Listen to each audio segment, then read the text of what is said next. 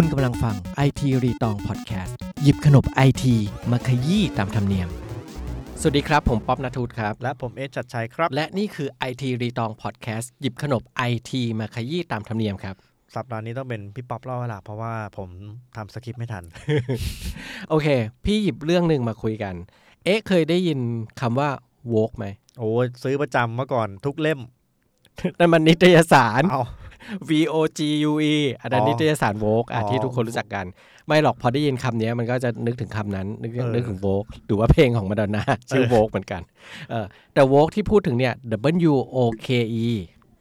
อะ woke คำนี้คืออะไร เดี๋ยวเรามาว่ากันอะแล้วถ้าถามอีกคำหนึ่งล่ะ มันมันต่อเนื่องกันคำว่า PC อ่าแน่นอนผมเพจแบร์ไต PC Personal Computer ไม่ใช่อีกเหมือนกัน แต่มันตัวย่อเดียวกัน PC อันนี้แปลว่า political correctness นะโง่สองคำตอบเลยอะไม่โง่หรอกเพราะคำมันเหมือนกันเป๊ะอะอะแต่ว่าที่พี่พูดมาสองคำเนี้ยมันเกี่ยวกับไอทียังไงพี่อะเดี๋ยวจะบอกว่าคือมันไม่ได้เกี่ยวกับไอทีโดยตรงอะเข้าใจว่ารายการไอทีรีตองใช่ไหมอ่แต่ว่าสองคำเนี้ยมันอยู่ในกระแสโซเชียลหรือในโลกออนไลน์ทุกวันนี้เลย ถ้าเกิดว่าคุณไปดูตามบทความหรือตามโซเชียลมีเดียหรือการคอมเมนต์อะไรต่างๆเนี่ย เดี๋ยวจะได้ยินสองคำเนี้ยหรือได้เห็นสองคำนี้จริง ๆ ไม่ใช่ตอนนี้หรอกมันมีมาสองสมปีที่แล้ว ผมเห็นในโซเชียลอยู่ ใช่ครับพี่เดี๋ยวแตนโพสต์วันก่อนคนกันเอง คนกันเองอะทีนี้เดี๋ยวเรามาดูว่า woke คืออะไร แล้วมันเกี่ยวกับ PC ยังไงอ่านะครับจัดเลยพี่ โอเคคำว่า woke เนี่ย W O K E เนี่ย มันมาจากคำนี้ก็คือคำว่า มันเป็นกริยาช่องสองของ wake อะตื่น อ่าตื่นถูกต้องเลย ก็ถ้าคิดง่ายๆ มันก็คือ wake woke woken อ่าใช่ไหมมันแปลว่าตื่นอ่าแปลตื่นนอนอะไรอย่างเงี้ย แต่ในที่เนี้ยเขาใช้กับการว่าเขาแปลว่าตื่นรู้ หรือตระหนักอืมอ่า woke ในที่นี้คือการตื่นรู้หรือตระหนักถึงความไม่เท่าเทียมกันในสังคมอ๋ออ่าอ๋อมีเหมือนมีมีมีเรื่องเหตุการณ์ความไม่เท่าเทียมมาเกี่ยวข้องด้วย ใช่ครับอ๋อคือเหมือนแบบว่าให้คนแบบอ่านลืมตาตื่นรู้ตระหนักเรื่องนี้สักที อะไรอย่างเงี้ย โดยเฉพาะกับเรื่องการเหยียดเชื้อชาติ สีผิว แล้วก็เรื่องเพศว่าอะอ่าหลังๆเนี่ยจะมาแรงมากใช่ไหมสี่ห้าปีที่ผ่านมาเนี่ยอ่าทุกคนจะพูดเรื่องนี้กัน ความเท่าเทียม ใช่ครับ ซึ่งคำว่า woke จริง ๆ เนี่ยมันถูกบรรจุลงในพจนานุกรมภาษาอังกฤษของมหาวิทยาลัยออกซฟอร์ดเมื่อปี 2017 นะครับซึ่งแปลว่าตื่นคำว่าตื่นมันมีมานานแล้ว แต่อันนั้นอ๋อมันเป็นช่องสองแต่การการบรรจุอันเนี้ย มันแปลความหมายไว้ว่าเป็นคำคุณศัพท์เลยนะ adjective บอกว่าการตื่นรู้หรือตระหนักถึงความไม่เท่าเทียมในสังคมอืมโดยเฉพาะเรื่องการเหยียดเชื้อชาติสีผิวและเพศ อย่างที่พี่บอกไปอืมนะครับทีนี้โวกเนี่ยก็เป็นคำที่ถูกพูดถึงบ่อย บนโซสื่อออนไลน์และโซเชียลมีเดียในช่วงหลายปีที่ผ่านมา โดยเฉพาะกับกลุ่มคนรุ่นใหม่อ่าที่พยายามเรียกร้องสิทธิในสังคมตอนนี้คือโลกทุกทุกวันนี้ก็คือเราจะเห็นง่ายมากว่า คนรุ่นใหม่ หรือว่าในประเทศไทยเองก็ตาม เด็กจะมีการเรียกร้องสิทธิมากขึ้นกว่าสมัยก่อนนะครับเพราะว่าเรามีโซเชียลมีเดียมีพื้นที่ออนไลน์มากขึ้นนะครับซึ่งก็สอดคล้องกับแนวคิดทางการเมืองที่เรียกว่า political correctness หรือว่า PC ที่กล่าวไปเมื่อกี้แหละสองคำนี้มันเกี่ยวข้องกัน เพราะว่า PC เนี่ยมันเกิดขึ้นมาก่อน political correctness คืออะไร ก็คือถ้าแปลเป็นภาษาไทยเนี่ยก็คือความถูกต้องทางการเมืองอ่า แต่แท้จริงแล้วเนี่ยมันไม่ได้เกี่ยวกับการเมืองเพียงอย่างเดียวอืมันหมายถึงทัศนคตินโยบายหรือพฤติกรรมที่มันไม่ได้ก่อให้เกิดความรู้สึกว่า ที่ทำให้รู้สึกว่าเป็นการเหยียดเชื้อชาติ เพศ สติปัญญา ความบกพร่องทางร่างกายอ่าจริง ๆ มันจะคล้ายๆ กับถ้าภาษาก็คือการบูลลี่นั่นแหละอืมอะแต่บูลลี่มันจะใช้กับการแบบตั้งใจรังแก อันนี้อืมอาจจะเป็นการที่ไม่ได้ตั้งใจอะเดี๋ยวยกตัวอย่างเลยเห็นชัด เช่น อ่ายกยกตัวอย่างจากภาษาอังกฤษนะอ่าการใช้คำว่า flight attendant แทนคำว่า steward อ๋อออ่าหรือหรือ stewardess ก็คืออาสมอ่าสมัยก่อนเราเรียก steward steward steward อ่าใช่ไหม air hostess แออ่าร์แอร์แอร์แอร์อ่าแต่สมัยเนี้ยเขาให้เรียกพนักงานต้อนรับบนเครื่องบินอ๋อออ่าเพื่อเป็นการไม่ได้แยกเพศ ถ้าให้ผมเห็นภาพใกล้เคียงกว่าอืมพี่ยาม ยาม อ่า อ่า ถ้าเรียกยามโกรธอ่ารู้สึกว่า รู้สึกว่าดูเหยียดหยามเหยียดยามอ่าแต่ว่าเอ้ยอ่าเจ้าหน้าที่รักเจ้าษาหน้าที่ความปลอดอ่าภัยอ่าถ้าเรียกว่าถูกต้องเจ้าหน้าที่รักษาความปลอดภัยใช่ครับ อ่า ก็คือการให้เกียรติเขาใช่ครับ อย่างหนึ่ง หรืออีกคำหนึ่งก็คือ อย่างคำว่าอ่า victim หรือเหยื่ออย่างเงี้ยอืมเวลาเป็นข่าวว่าอืมคนเนี้ยตกเป็นเหยื่ออืมเขาให้ใช้คำว่าผู้รอดชีวิตอ๋อออ่า เป็นผู้รอดชีวิต ซึ่งอันเนี้ย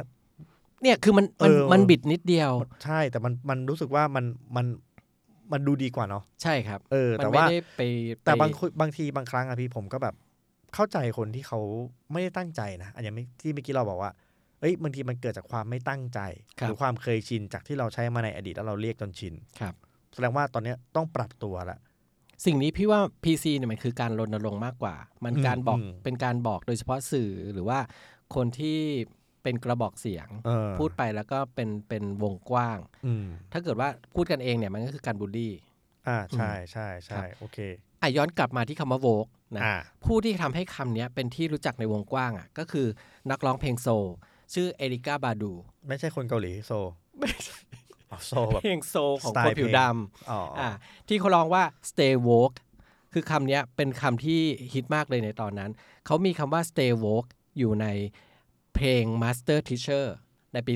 2008 ซึ่งเพลงเนี้ยมันถูกนำมาใช้ในการเรียกร้องความยุติธรรมอืมในต่อมานะครับ ให้กับคนผิวดำจนเกิดเป็น hashtag stay woke อะมันกลายเป็นแฮชแท็กเลยถ้าไปเซิร์ชในเน็ต และจากนั้นเนี่ยก็ถูกไปตั้งชื่อสารคดี Stay Woke The Black Lives Matter Movement อืมอืมคุ้นคุณนะคำนี้ คุณนะเคยได้เคยได้ยินแล้วครับ ก็จะเป็นการพูดถึงเหตุการณ์การเสียชีวิตของคนผิวดอ่าำด้วยความไม่เสมอภาค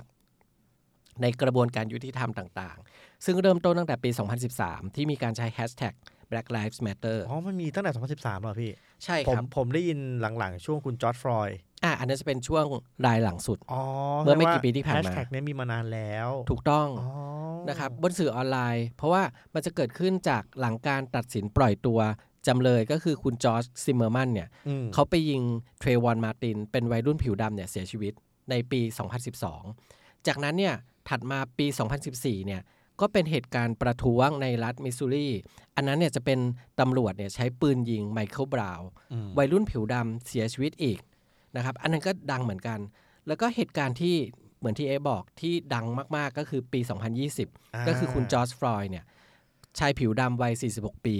ที่เขาถูกตำรวจผิวขาวเนี่ยจับ ใส่กุญแจมือพ่ายหลังเลยทั้งๆที่เขาแบบไม่ได้ทำผิดอะไรเยเกินอะกว่านะเหตุอะแล้วก็อะอ่าใช้หัวเข่าเนี่ยกดคอเขาลงบนพื้นถนนอืมเขาก็หายใจไม่ออกทำให้เขาเสียชีวิตหัวใจล้มเหลวเสียชีวิตอืมนะครับในปี 2020 ซึ่งอันเนี้ยแหละเป็นหูชนวนเหตุที่เกิดการประท้วงครั้งใหญ่เลย ถ้าใครติดตามข่าวรอบโลกจะเห็นว่าหูช่วงนั้นอเมริกาเดือดมาก เป็นโอ้โหทั่วหลายโลสักปดาห์ทั่วโลกเลยเดือดตาม ใช่ครับ ก็จะเกิดแฮชแท็ก Black Lives Matter เนี่ยซึ่งเมื่อแฮชแท็ก Black Lives Matter เนี่ยกลายเป็นการเคลื่อนไหวทางสังคมที่ถูกพูดถึงในวงกว้างเนี่ย ประเด็นเรื่องการเหยียดเหยียดสีผิวเชื้อชาติเนี่ยก็กลายเป็นโวกอย่างหนึ่งอืมอ่านนึกออกยังก็คือ Black Lives Matter เนี่ยมันคือโวกก็คือการตื่นรู้อืมทำให้มันเหมือนการให้ความสำคัญน่ะกับสิ่งอืมสิ่งเหล่านี้ แล้วมันก็เริ่มบานปลายคำว่าโวกเนี่ยมันเริ่มบานปลายกลายเป็นแบบทุกวงการเลย อย่างเช่นอะไร เช่นการจัดงานอาถ้ายกตัวอย่างให้ใกล้เคียงกับเรานะ การจัดงานออสการ์อืมอะหลังๆ ละออสการ์จะแบบเริ่มเอะน่าจะอาจจะเคยได้ยินว่าอะก็จะเริ่มมีการประท้วง ไม่มีผู้เข้าชิงผิวดำอ่าอ่าเกิดการประท้วงกันแหละต่อต้านกระแสกันในโซเชียล มีแฮชแท็ก Oscars So White อะอันนี้เกิดขึ้นใน 2015 แล้วก็มีเรื่อยๆนะไอ้แฮชแท็ก Oscars So White เนี่ยอืมเพราะว่ามันจะมีบางปีที่ผู้เข้าชิงทั้ง 20 คนที่เป็นนักแสดงเนี่ยเป็นนักแสดงผิวขาวทั้งสิ้นหมดเลยอ่าหมดเลย เขาก็บอกโอ้โหเนี่ยเหยียดผิว แล้วก็ผลที่ตามมาก็คือ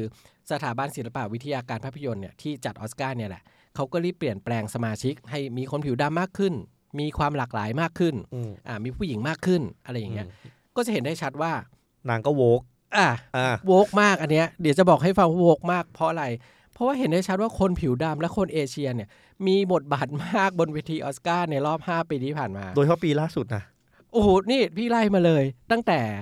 ขอย้อนกลับไปปีอ่า2019 เราไล่มานะ 2019 เนี่ย Green Book เคยดูไหมหนังที่เป็นคนผิวดำขับรถอ่าอ่าในช่วงนั้นเขาจะเป็นยุคที่คนดำโดนเหยียดผิวอยู่อ่าอันนั้นอะได้หนังออสการ์ภาพยนตร์ยอดเยี่ยม แต่หนังก็คือเงียบมากนะ ก็ไม่ได้แบบแบบเออดีมามาจากไหนอะไรรู้ขนาดอยู่ดีนั้นได้ใหญ่ออสการ์โตะคนก็จะลืมลืมๆไปแล้ว แต่ว่าก็จะเป็นหนังเกี่ยวกับคนผิวดำอ่าพอปี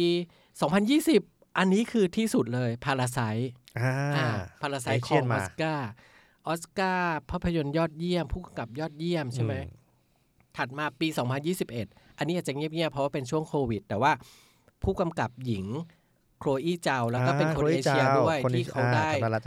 ออสการ์ผู้กำกับยอดเยี่ยมจาก Nomadland อ่าหนังก็ได้ยอดหนังยอดเยี่ยมด้วยซ้ำอ่าอันนี้คือผู้หญิงด้วยนะ และเป็นเอเชียด้วยใช่ถัดมาอีก 2022 ไม่เว้นไม่เว้นเลย 2022 หนังคนหูหนวก โคด้าอะก็เรื่องเกี่ยวกับคนหูหนวกอ่าคนหูหนวกโอ้ยแบบคนหูหนวกก็อันนี้ก็เป็นโวกอย่างหนึ่งว่าทุกอย่างต้องเท่าเทียม แต่ก็เงียบๆกับโคด้าก็ไม่ได้แบบขนาดนั้น แล้วก็มาตบท้ายเนี่ยอะปีที่ผ่านมาเลย 2023 Everything Everywhere All at Once มิเชลโยมิเชลโยแล้วก็เป็นหนังยอดเยี่ยมด้วย ถึงจะเป็นหนังหนังที่ลูกครึ่งอะอะฝรั่งด้วย แต่ว่าเป็นเรื่องของเอเชีย ทั้งผู้กำกับทั้งนักแสดงโอ้โหกวาดออสการ์กันไปเพียบ เนี่ยอันนี้มันคือโวกอย่างหนึ่งที่ที่มันเหมือนกับแบบ เฮ้ยเราจะรู้เริ่มรู้สึกว่า มันไม่ได้เริ่มเป็นการตื่นรู้แล้ว แต่ว่ามันเป็นการกลัวว่าจะถูกมองว่าเราเลือกปฏิบัติหรืออคติทางเชื้อชาติผมกำลังจะตั้งคำถามว่า การที่ออสการ์มาให้รางวัลแบบเนี้ยเขาให้ด้วยใจจริงนึกออกไหมหรือกลัวโดนด่าวะ ใช่ เพราะว่ามันพอมันเริ่มมีกระแสต่อต้านอะสมมติเอ๊เป็นกรรมการออสการ์แหละก็เฮ้ย เราก็ควรจะมีผิวดำบ้างนะ เราควรจะมีผู้หญิงบ้างนะ เราควรจะมีเอเชียบ้างนะ